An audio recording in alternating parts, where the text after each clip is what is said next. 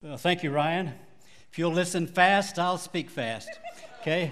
Tonight we're going to, thank you, talk about one of my very favorite things that we have done here at uh, New Hope. We began this process just almost 10 years ago, I believe, Keith.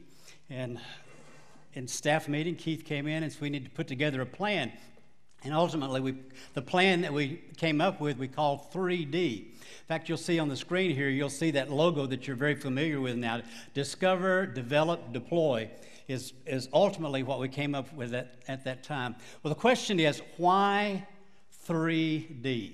I think it remains a really good question. Why D, 3D? 3D is our evaluation tool to see if we are meeting our New Testament objective. And that New Testament objective is this make disciples.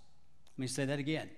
We have a mandate from the New Testament. It comes from Christ's own lips, his final words, and that is to make disciples. And so, in all three of those D's that you see there discover, develop, deploy our main purpose is to go out and make disciples. And, that, and that's what we begin with the process of helping people to discover Christ. That's our job as a church. Discipleship, by the way, doesn't just happen. It's not something about osmosis that just comes about because you come to church, you become a disciple. That's not true at all. We actually, I'm going to do a little history for you guys. We actually discovered that good while back. We had something back in 1954 called a million more in 54.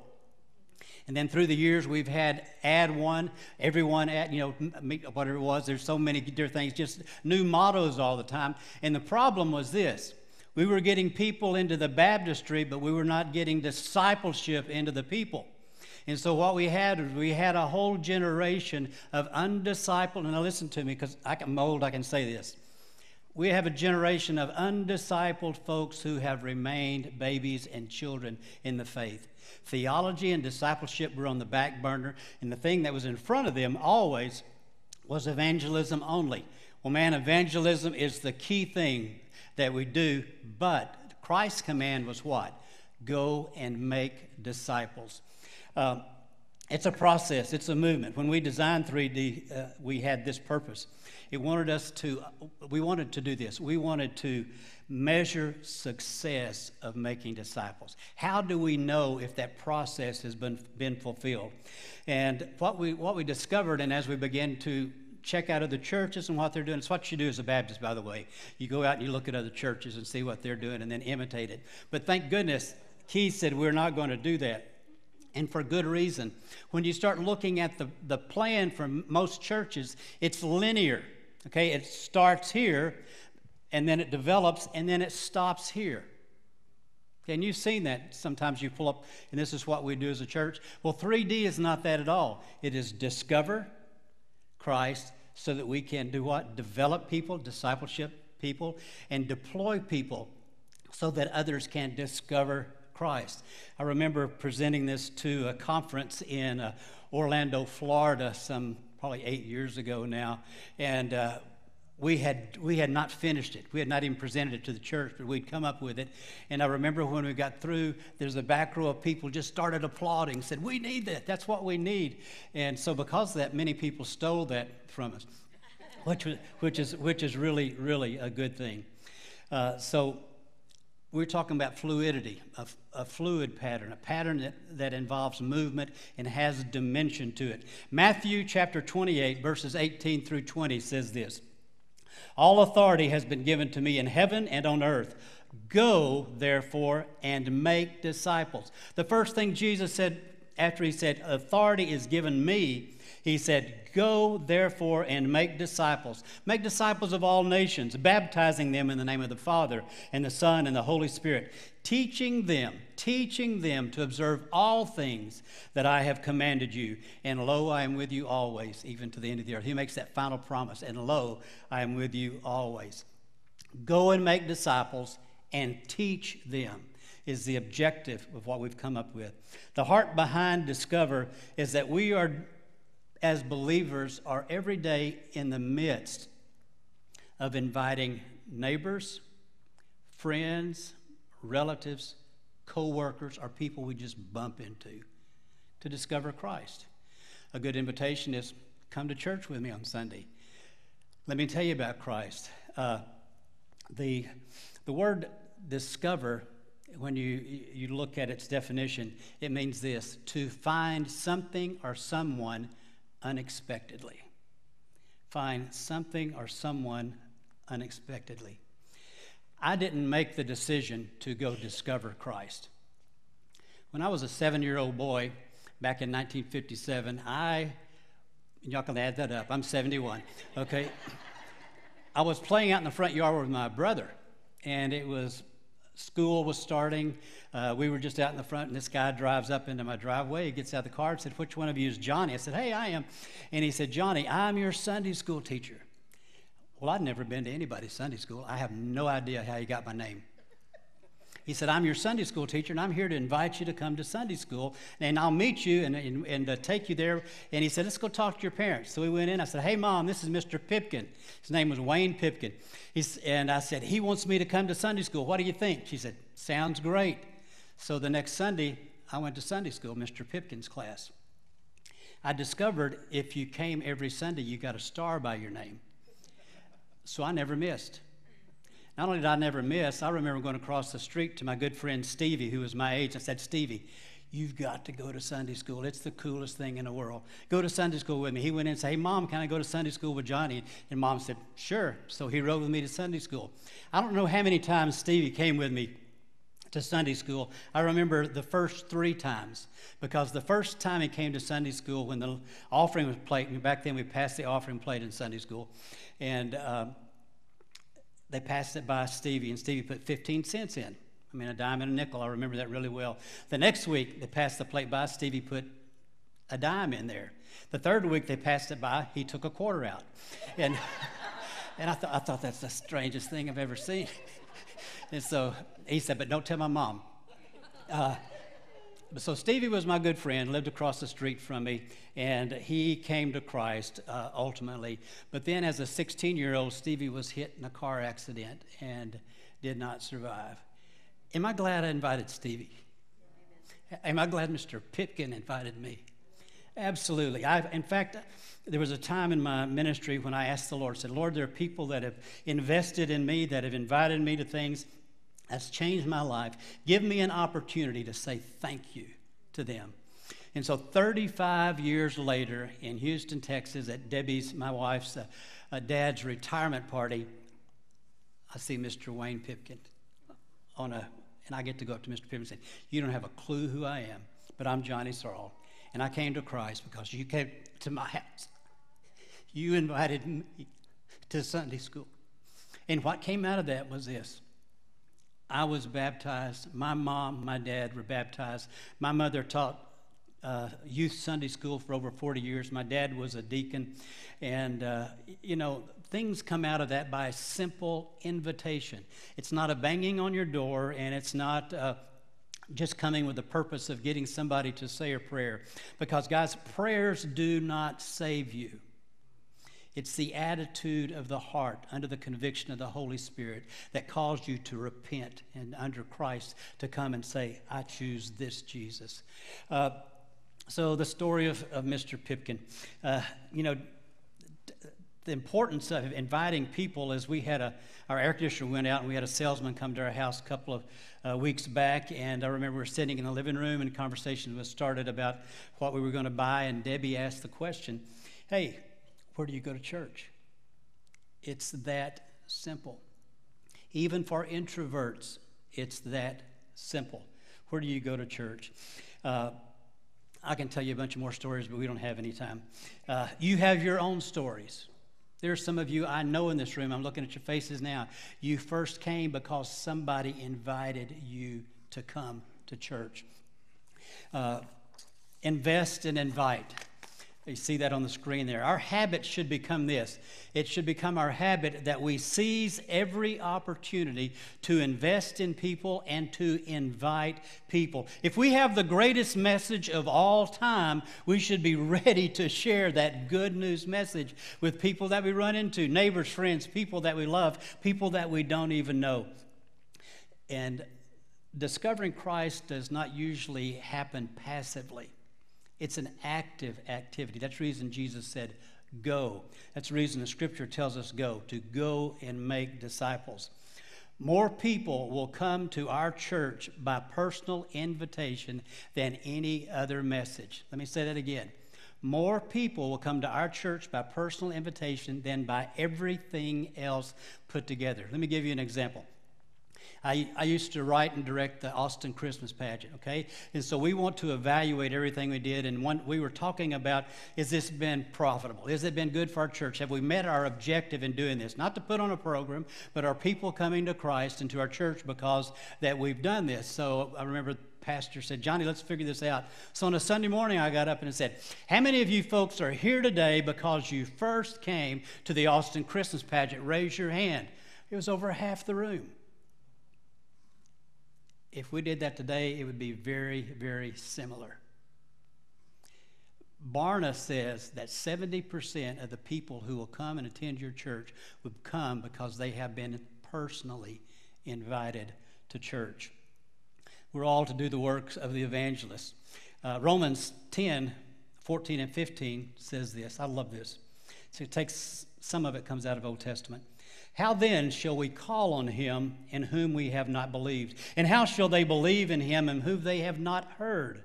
And how shall they hear without a preacher? And how shall they preach unless they are sent, as it is written? How beautiful are the feet of those who preach the gospel of peace, who bring glad tidings of good things. We are all preachers of the gospel. We are all, all of us, without excuse, to do the work of the evangelist. Wherever we are in the workplace, in our home with our children, with our, with our neighborhoods as we're talking to them uh, outside. Uh, during the big freeze we had uh, across the street a guy a gentleman and his wife had moved in and uh, i went out one day and you know the snow was so deep and got out and, and i waved him down and said how you guys doing I said do y'all have water he said no we don't have water i said well this side of the street over here we have water come over and i'll give you uh, you know we can load up a big cooler full of water for you and uh, so he said, Great. So I got to know him. His name is Dave. They'd moved here from Tennessee. Got to talk to him every day because it lasted for days. He would come over a couple of times a day and we would fill it up with water because in our subdivision, you couldn't get out of our subdivision. And I had two four wheel drive vehicles and you could not get out. So I got to be a friend of Dave, and I got to say, "Now tell me about where you go to church since you moved here." And he said, "Well, we haven't started going yet, and mainly because of COVID." I said, "You got to, you got to pull up our church online." And so he and his wife started watching online our church every week. Well, that was pretty cool. But the other thing was when he'd meet me outside, he said, Well, your pastor said this Sunday. I want to talk to you about that. Your pastor said this Sunday. He said, Man, what he said really hit my heart. But just because I said, Pull it up online, because we, he was not to the point yet of coming back to the church. Those opportunities are there if we will allow the Holy Spirit to direct us. I ask the Lord to do this on a daily basis. I say, Lord, I have no plans. I don't know what you have for me. But Holy Spirit, make me aware when you put me in front of somebody who needs a word of encouragement and who needs a direction to know Jesus Christ. Pray those. You know what'll happen? God will put somebody in your path on a daily basis. It will. I don't care how introverted you are. Somebody will step in your path, and you'll have the opportunity to say something to to them. This, and I've taught I've, I've taught multiple weeks of lessons just on this one thing, but I would like to address this. The whole armor of God that we find in Ephesians chapter 6, it says to do this. It says to put on the belt of truth, put on the breastplate of righteousness, put on the, the good news shoes which speed you to present the gospel of peace, take up the shield of faith receive the helmet of salvation and take up the sword of the Spirit. Most people look at that as only some kind of protection from the evil one. No, guys, it's a lot more than that. It is put on the good news shoes which speed you to present the gospel of peace. That's part of putting on the armor every day. And I visualized myself doing that. I said, Lord, here's today, another day, Lord, today I put on the belt of truth, the breastplate of righteousness. I put on those good news shoes. I take up the shield of faith, which destroys all the fiery darts of the enemy. I receive the helmet of salvation. I take up the sword of the Spirit, which is your word. Use me today.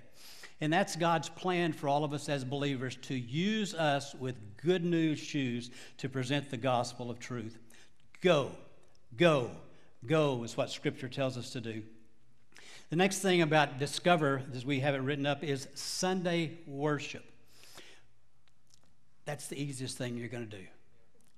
Is invite, invite your neighbor to come to church and do it like this. Say, um, Sunday morning, our pastor's got this great uh, group of messages on grace. Come with me. In fact, I want you to come with me and sit with me in church. Invite them to come, but don't just let them show up somewhere. Invite them to come and you meet them and bring them in and sit with them in church.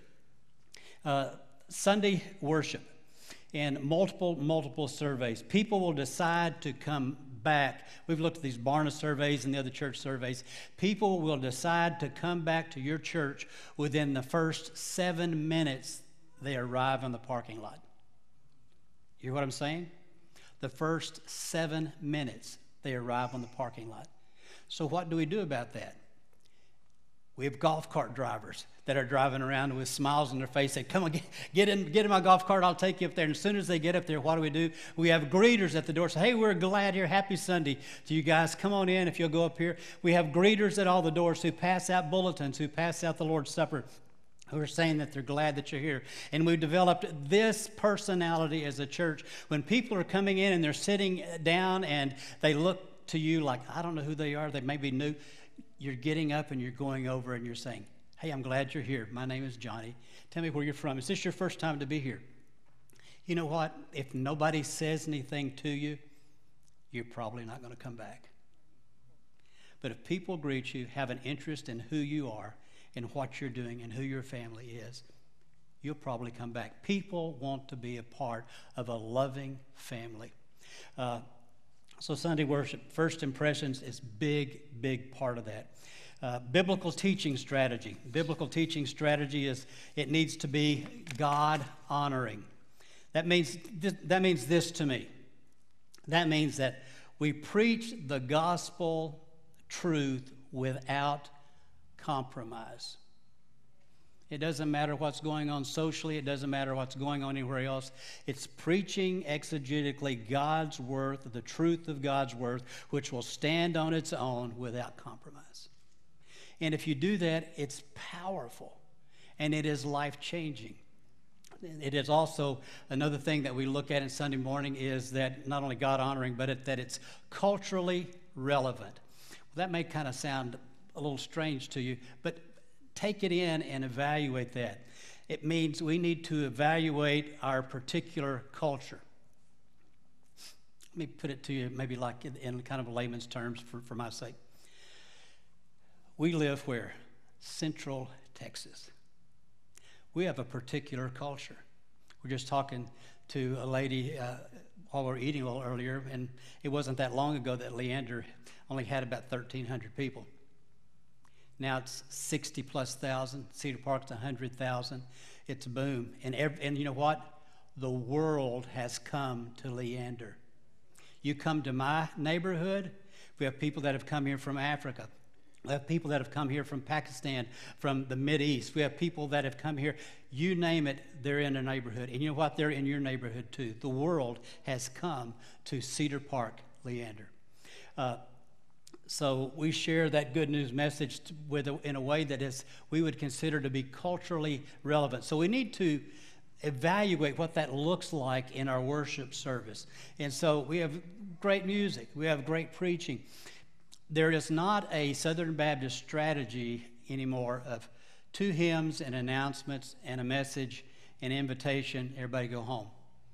It is, it is more than that. And that is something that is spent, there's a lot of time spent in that. Cultural relevance. I visited my son in a church in uh, Montreal, Canada. It was something like I'd never seen. And this is, the, this is the culture of their church. They had about 25 minutes of music, and it was wonderful. And after 25 minutes of music, all of a sudden, uh, the worship leader stood up and said, We'll be back in 10 minutes. You will, go back in the back. We have a table back there if you're a guest first time. We have croissants and coffee, and we'll have a little countdown, and y'all come back in 10 minutes. And I thought, are you kidding me? And so everybody got up, everybody went back, and uh, I went over and got uh, a cup of coffee, and what I discovered was this. The table where they were passing out information about the church and people were lined up there to talk to these people was full. It was full of people. And after a little while, uh, you know, it said, they dimmed the lights and said, service starts in two minutes. All of a sudden, and down is the countdown. Everybody was back in their seat. The preacher got up and preached. Well, that was powerful to me. They went way outside the box as far as I was a Texas Baptist guy could understand. But you know what? It worked. It absolutely worked. And that French Canadian culture, the stop for 10 minutes for croissants and coffee and to make conversation. And I went back and listened to the conversation. And it was, just, tell me about your family. How long have you been in Quebec? How long, you know, where do you live here in Montreal? Is it walking distance to the church? You know, tell me about your children. That's the kind of conversation that was going on back there. And that's how people became invested into the life of the church. It has to have a cohesive flow. We have to be engaging. Engaging means participatory. Okay, you're not just sitting and observing, you're part of the worship. A event strategy, A event outreach. We've talked about this many times. It's intentional targeting of people. We have special events such as Vacation Bible School, we have sports camp, we have Fall Fun Fest, we have Christmas Eve and Good Friday and Easter. And by the way, today, Christmas Eve, Good Friday and Easter are two of the biggest things that we're finding out that we're doing. To my surprise, several years ago now, when I was on staff here, one of the big things that made the biggest impact on reaching people was sports camp. Because we evaluate, we evaluate everything. How many people came to sports camp? How many of those people came back? And it was it was kind of astonishing to me. I don't know what COVID's done to that, but that was that was something that really worked. So we equip people to invite others if we're out at VBS or sports camps or whatever that may be. Matthew 22 verse 37 says this. Jesus said to them, "You shall love the Lord your God with all your heart, with all your soul, and with all your mind." This is the first and great commandment, and the second is just like it. You shall love your neighbor as yourself. We invest in others and we invite them because we care about our neighbors as much as we care about ourselves. And so that's our challenge. That's our goal to go out into our community, to go from our homes to where we are letting it known that this is a place that you would love to be a part of. And you make lifelong friends here. But if you don't that, don't even do that in a short term, you can discover Christ. So I'm going to end there.